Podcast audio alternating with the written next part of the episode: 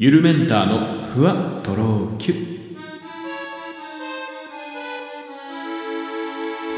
えーどうもゆるメンターです。この番組は僕ゆるメンターが日々の出来事をキュッとまとめてふわとろゆるっとお届けしていきます、えー皆さんはシャマホって知ってますか？シャマホ。まあこれねあの自動車の中まあ、車の運転席でついスマホをやってしまう、まあ、運転中じゃなくてね、えー止まっている時に、とかね、なんかいろんな、なんかこう、出かける前とか、はい、あの、そういった時に、ついついなんか、10分、20分、あの、運転席で、車も運転せずスマホをやってしまう現象のことなんですけど、まあそのシャマホってのは今僕が作った言葉なんですけど、あの世の中には流通してない言葉になります。えー、まあそのね、結構シャマホをやっちゃうなっていう話なんですけど、やったことありませんか皆さん？まあ僕はちょっとね、その車通勤をしてるってのもあって、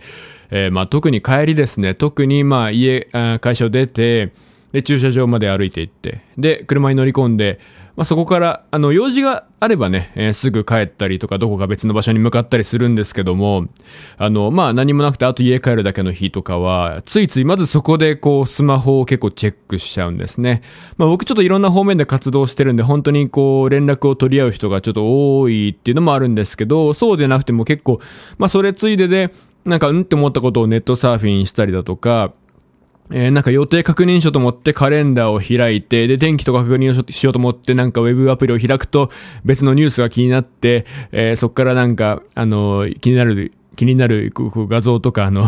動画とかが出てきて、で、YouTube とか確認しだすと、ついつい関連動画別の関係ないやつも見ちゃってみたいな感じで、意外とこう、気がつくと本当に20分、30分車の中にいたりとかね、あの、ありませんか？なんか僕めっちゃあるんですよ、それ。多分他の人もあるんじゃない？で、えーいざね、もう帰るので、車を動かして、で、運転をして、で、まあしばらくするとお家に着きますよね。で、お家に着いたら着いたら、駐車場に車を止めたら、またそこでスマホやっちゃう。まあ誰かからその時には、あの、さっき送った LINE とかが返信が来てたりとかするし、で、そうするとまた、あの、なんかいろいろ、あ、予定確認しなきゃとか、あの、あの、ここって、例えば何かね、どっかに行くとかいう、そういう話だったら、ここって何時からやってるんだっけとか、なんかどこに、えー場所を詳しく調べたりとかしてるうちに、またまたネットサーフィンの誘惑に、あの、ハマっちゃって、全然違うニュースを見たりだとか、全然違うなんか、ものを調べたりとか、で、そうするとこう、だんだんツイッターで調べようかなとか、インスタでちょっと見てみようかなとかなって、そうすると、全然別の投稿に気を取られて、みたいな。まあ、それでまた2、30分経っちゃうとかね。これなんか僕めちゃくちゃあって、すごい、あの、まあ、何かね、調べてて、そこで知識とか 情報を得てるんで、まあ、いいんですけど、完全に無駄な時間ではないんですけど、まあ、なんかこう、ああ、何やってんだろうっていう最後のこの虚無感みたいなのはありますよね。なあ、シャマホで虚無。うん、シャマホで虚無です。そんな、えー日々を過ごしてます。これちょっとやめたいよね。多分これあるあるじゃないかなと思うんですけど、結構やっちゃってる人いるんじゃないかなと思いますね。まあ、あの、普段車通勤してない人でも、まあ何かこう買い物、コンビニ行こうと思って、えーコンビニ行って行こうと思って車乗った時にちょっとまあスマホやっちゃって、ああ、で行かなきゃと思ってスマホを置いてコンビニに運転して着いたらコンビニの駐車場で降りる前にスマホやっちゃってみたいな。で、コンビニで買い物して、また車乗り込んだらまたそこでスマホやっちゃってみたいな。で、またそこで運転して家帰ったら家の駐車場で スマホやっちゃってみたいな。なんかありませんかね？多分あると思うんだよな。はい、シャマホ現象が。えー、まあこれ。まあ、やっぱ現代病ですよね。はい。まあ、直すことはちょっとできないかなと。こう、シャマホ、なんか車にそういうね、警報装置みたいなのついてて、こらこらこら、みたいな。帰れ、帰れよ、みたいな。車が言ってくれたら、コンビニ、コンビニ、みたいな。買うだけでしょ？一本買うだけでしょ？お酒とかさ。うん。さっさとやっちまえよみたいな感じで車が催促してくれればいいんですけどね。はい。まあそんなところ、なんかテスラとかがそういうのを開発してくれたら 最強に人の時間の無駄を減らす車をテスラがちょっと開発してくれないかなっていうふうにちょっと思ってますけどね。はい。えー、まあちょっと話は変わりますけど、最近ちょっと悔しかった出来事があって、あの、まあ今僕のリビングにですね、まあソファーがあって、その前に、まあローテーブルっていうんですか、センターテーブルっていうんですか、えー、まあソファー用のこう低いテーブルが置いてあるんですけど、これがね、あの僕友達からもらった、元はこたつの、僕こたつ使わないんでこたつ布団はもらわなかったんです。こたつの、あのーし真四角の形のテーブルなんですね。で、ソファーがちょっと長いので、あの、もう少しこう、縦長というかね、あの、横に長い感じの、で、えっと、僕が今使ってるのはそのこたつ、ニトリかなんかのこたつの机なんでこれ、なんか側面がプラスチックになってて、ちょっとあんまり格好も良くないんで、こう全部木でできたみたいな、あの、そんなローテーブルが欲しいなって、まあずっと思ってるんですけど、まあちょっとなかなか家具屋さんに行くような時間もなく、まあ僕ちょっと一人暮らしですし、あの家具屋さんに行ったり買ったところでさ、その、まあ配達してもらったりはいいと思うんですけど、その場で持って帰れるってなった時にもし車に入るとかでね、えー、なんか誰か手伝ってもらわないと家まで運べないじゃないですか。だからちょっとなかなかそういうタイミングを失っていて、なかなかこう家具屋に行こうっていう気持ちにもならずなんですけど、まあ、あの僕ん家から歩いて行ける範囲にね、あの偶然リサイクルショップがあって、まあちょくちょくそこを覗いてるんですよ。で、まあ結構リサイクルショップって入れ替わりがすごい激しくてね、えー本当にあの、何日かおきに行っても、行くたびに新しいものが結構入ってたりとか、まああの前あったものがなくなって、こうしょ、本当コロコロコロコロ商品のローテーションがすごいんですね。はい。まあ今、ああいうリサイクルショップってこうネット、ジモティだとか、なんかフリマアプリみたいなところにも出してるみたいで、はい。なんかいろいろこう売るルートがたくさんあるみたいなんですけど、まあそこでね、この間見に行った時に、たまたまなんかほんと僕が探していたのと、もうドンピシャなサイズ、えー、それから、うん、なんかこう木でできた感じで、で、安っちくない感じっていうか、はい、なんか結構あの、安い、もう見るからに安い、木でできてるとしても見るからに安いテーブルとかってね、もう壊れそうだなとかチャチいなって思うテーブルあるじゃないですか。まあ、そういうのじゃなくて、あ、これちゃんとしたメーカーのやつだっていう感じがする。まあ、あの、ちゃんとしたメーカーだったんですけど、メーカー名も書いてあって、えー、やつだっていうやつで、あのーまあ、それなりに状態が、まあ、備品と言われるね、えー状態がいいもので、えーその僕が結構探してた感じの、僕ん家の今のインテリアに合いそうな感じの木の感じ、木の色合いだとか木目の感じとかがすごく合いそうな感じの、あ、これいいじゃんっていうテーブルが、たまたまあったんですよ。結構何回か行っても、なんか自分が探してるものにはなかなかないなっていう感じだったんですけど、その日行ったらたまたまあったんですよ。で、ちょっとその時僕、本当に、あのーちょっと駅から帰り道にあるんで、その立ち寄っただけで、その後すぐ用事があって、あのーちょっとその場で、ちょっと買う時間ないなって思ったんですね。はい。で、あのー結構本当に掘り出し物だなって思って、それがその、えっ、とね、税抜きで7980円ぐらいになってたんですよ。で、まあ、あのね、2、3万とかするなら、あの、結構そのアウトレット家具屋さんみたいなとこ行けば新品のものでも、そんぐらいのもので結構いいものが売ってるんで、まああれかなと思うんですけど、この7000、1万円切る価格で、このまあ中古だけども、で、多少傷はあるにしても、まあその本当に気にならないレベル、明らかにむちゃくちゃ中古品やないかいって感じじゃなくて、えっと、まあ本当にちょっとこうスレが、ちょっとまあちょっと使用感あるかなっていうほんの少しぐらいの本当にいいもので、あ、これ買いたいなって思って、後で買いに来ようって思ったんですよ。で、結局、まあ、その7980円のテーブルを、あのーその日はね、ちょっと僕その用事が夜までちょっと続いちゃったんで、もう閉店になっちゃって、その日、お店が。あの、行けなかったんで、次の日行こうと思って、で、次の日、まあ、平日だったんですけど、仕事を急いで切り上げて、あの、閉店する前に、わーって行って、もう買おう買おうっていう気持ちでバーって行ったんですけど、で、そしたら、あ、よかった、なんかもう安いし、物もいいから、あの、売れちゃってるかなと思って、こう、2階のね、フロアにあったんですけど、あの、2階までパパパーンって上がってて、あの、あ、向こうの方にあったあったあったと思って、バーって行ったら、なんか知んないけど、1日の、その、昨日までは7980円だったんですけど、その日にもう1日開けただけですよ。なんか値段が1万8000円ぐらいになってて。ちょっと、だから、やっぱね、僕の目は間違ってなかったんですよ。これ、めっちゃ7980円ならお得じゃんって思ったんですけど、最初。多分その後、僕が帰った後に、なんか多分そこのリサイクルショップの人がどうやら多分このテーブルにはもっといい価値があるらしいってことに多分気づいちゃって、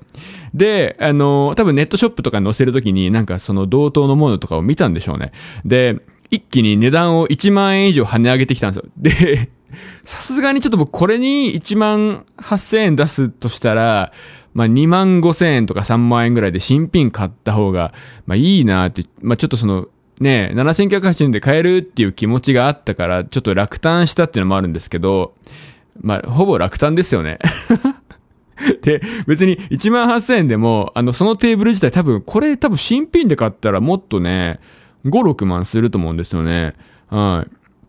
ローテーブルで5、6万だから、まあまあ、ね、いいじゃないですか。あの、そういったニトリのものとか、ね、に比べたら、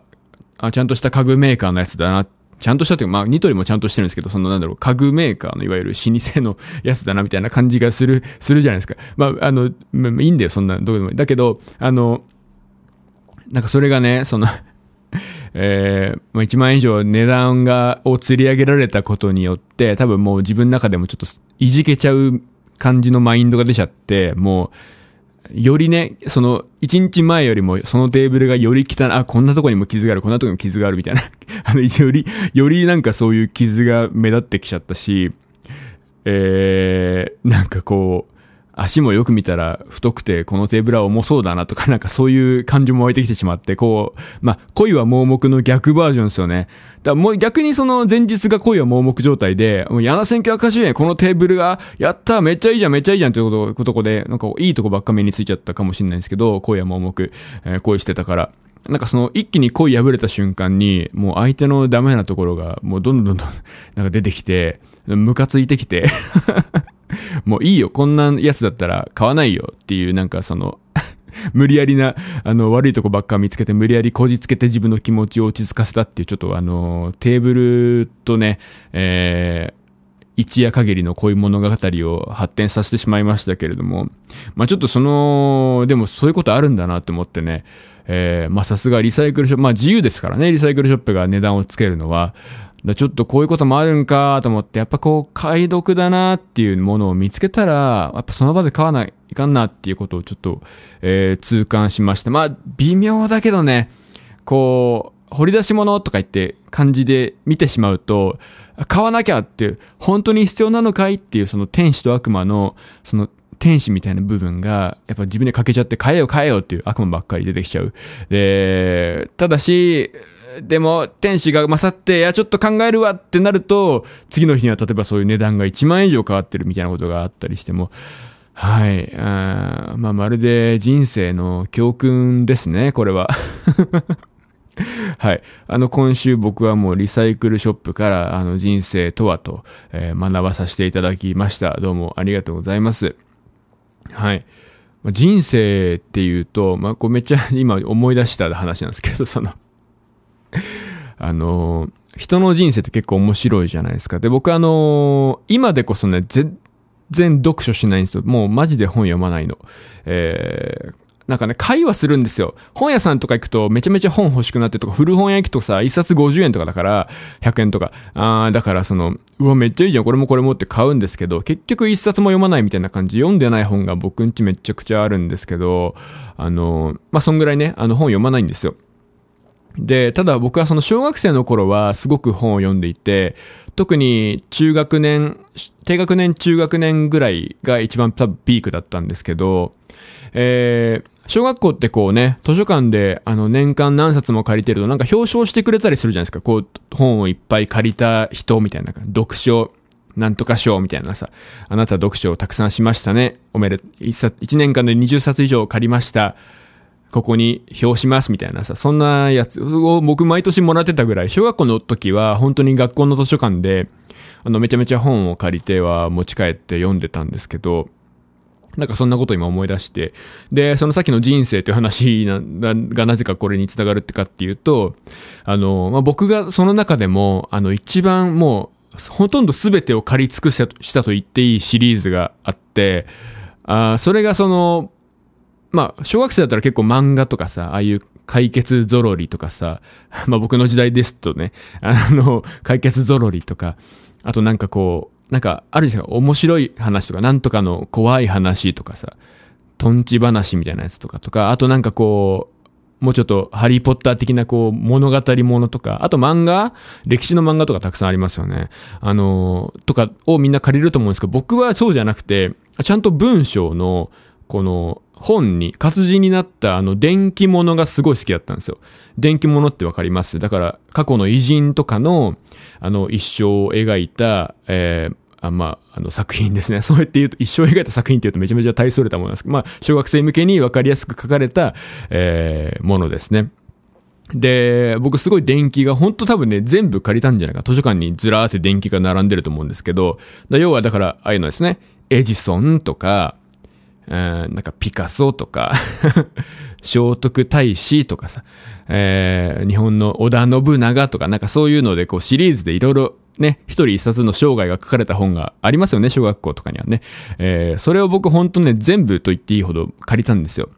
で、その中で、あのまあ、いくつか僕がおすすめとか僕が好きだったものがあって、で、電気の中で僕が思うに一番面白いのは、えー、これ誰かわかりますか？まあ、なんか誰かわかります？あの、ごめんなさい。知識じゃなくて僕のが好きな人を当てるゲームみたいになってて申し訳ないんですけど、まあ、いろいろ過去の偉人いますよ。さっき言ったピカソとか、えー、エジソンとか、ニュートンとか、なかそう、いろんなあるんですけど、リンカーンとかね、ワシントンとか、えー、たくさんあるんですよ。ナポレオンとか。まあ あと、あと、ノーベルとかね。ああ、いっぱい出てきますね。ノーベルとかも、ノーベルは結構面白いですけどね。僕のおすすめの中に入ってますけど、えー、ノーベルは自分のだからね、発明したダイナマイトで人が死んじゃうんですよね。っていうところが切なくて、あの、とてもいいんです。でも、ノーベルは1位ではないな。3位ぐらい僕の中では結構、心の中に残ってる度としては、3位ぐらいですかね。ノーベルの伝記、めっちゃ面白いんで、ぜひ読んでほしいんですけど。えー、まあ、僕の中で、ちょっとまあ他から発表していこう。まず、僕が人におすすめをしたい。実際にこれプレゼントしたこともあるんですけど、友達の誕生日とかに、まあいらんかっただろうけどね、電気なんて。えー、僕が人におすすめをするなら、電気は、えー、野口秀夫をあげたいと思います。まあ、野口秀夫さんはもう、功績がま、もうほんと素晴らしいっていうところで、やっぱり学びがめちゃくちゃいっぱいあるので、僕が人に何か一つ電気をおすすめするなら野口秀夫さんをおすすめします。あと、大穴なんですけど、えー、小林一茶が結構面白いですね。千利休じゃなくて、小林一茶が面白いんですよ。はい。いや、その、俳句のね、はい。えー、まあ、それはさておき、まあ、そんな、えー、野口秀夫は小林一茶、そしてノーベルを差し置いて、僕の中でもダントツ1位の電気が、これはね、ライト兄弟なんですよ。ライト兄弟の何が面白いかって、まずね、あのね、電気の中では珍しく登場人物が二人なんですよ。当然なんですけど、弟と兄がいるので、二人なんですけど、だから、あの、二倍面白いんですよ。本当に、本当にそうなの。で、二人の物語があるから、えー、ってのもあるし、で、あと、ライト兄弟の面白いところは、ハイライトがいくつもあるんですよ。もう、エジソンとかだと、あの、まあ、あの、小学生程度の電気だとね、もうそのフィラメントを発見して、電球をつけました、やったみたいなところだけのクライマックスになりがちなんですけど、ライト兄弟って、まあ、飛行機をね、飛ばしたっていうところが一番のクライマックスではあるんですけど、活躍の場がもっといっぱいあって、えー、印刷新聞とか印刷技術でまず活躍してるし、あと自転車作りで次活躍するし、で、最後に、えー、飛行機っていう風に、こう、なんか、あの、活躍の番が、こう、波がね、結構、あの、あるんですよ。だから、この一冊の中にいろんなお話がギュッと凝縮されていて、本当に見どころがたくさんで面白いっていうのもありますね。あと、その、まあ、最後やっぱ死んじゃうんですけど、えー、こう弟が先に死んじゃうんだったかな、ライト兄弟ってね。えー、まあ、あと、なんか、あと、そのライバルのリリエンなんとかさんだったかなっていう、その、同じくね、飛行機を同時期に発明した人とかも途中で死んじゃったり、ここ結構なんかね、悲しい場面もあったりして、あの最後まであの飽きることなく読むことができるかなと 思いますね。僕の中でも断然一押しなんですよ。ライト兄弟の話が。はい。もう空飛ぶっていうところで、あ、の、ディズニーシーに行ってね、この間僕ソアリンっていうのを乗ったんですけど、マジでもう、めっちゃ感動したな。やっぱ空を飛ぶっていうのは、もう必要以上にというかもう思った以上に人々に夢を与えることで、今でもね、今飛行機発明されてビンビンビンビン飛んでるし、ドローンとか言ってるけど、今でももう夢を、もう飛ぶっていうだけで、こう上に上がる、空気中に上がるっていうだけで、こんなにテンションの上がることはないですよね。はい。えー、まあちょっとテンションが上がりすぎてしまったんで、そろそろこの辺でおしまいにしたいと思います。どうも、えー、ゆるメンターでした。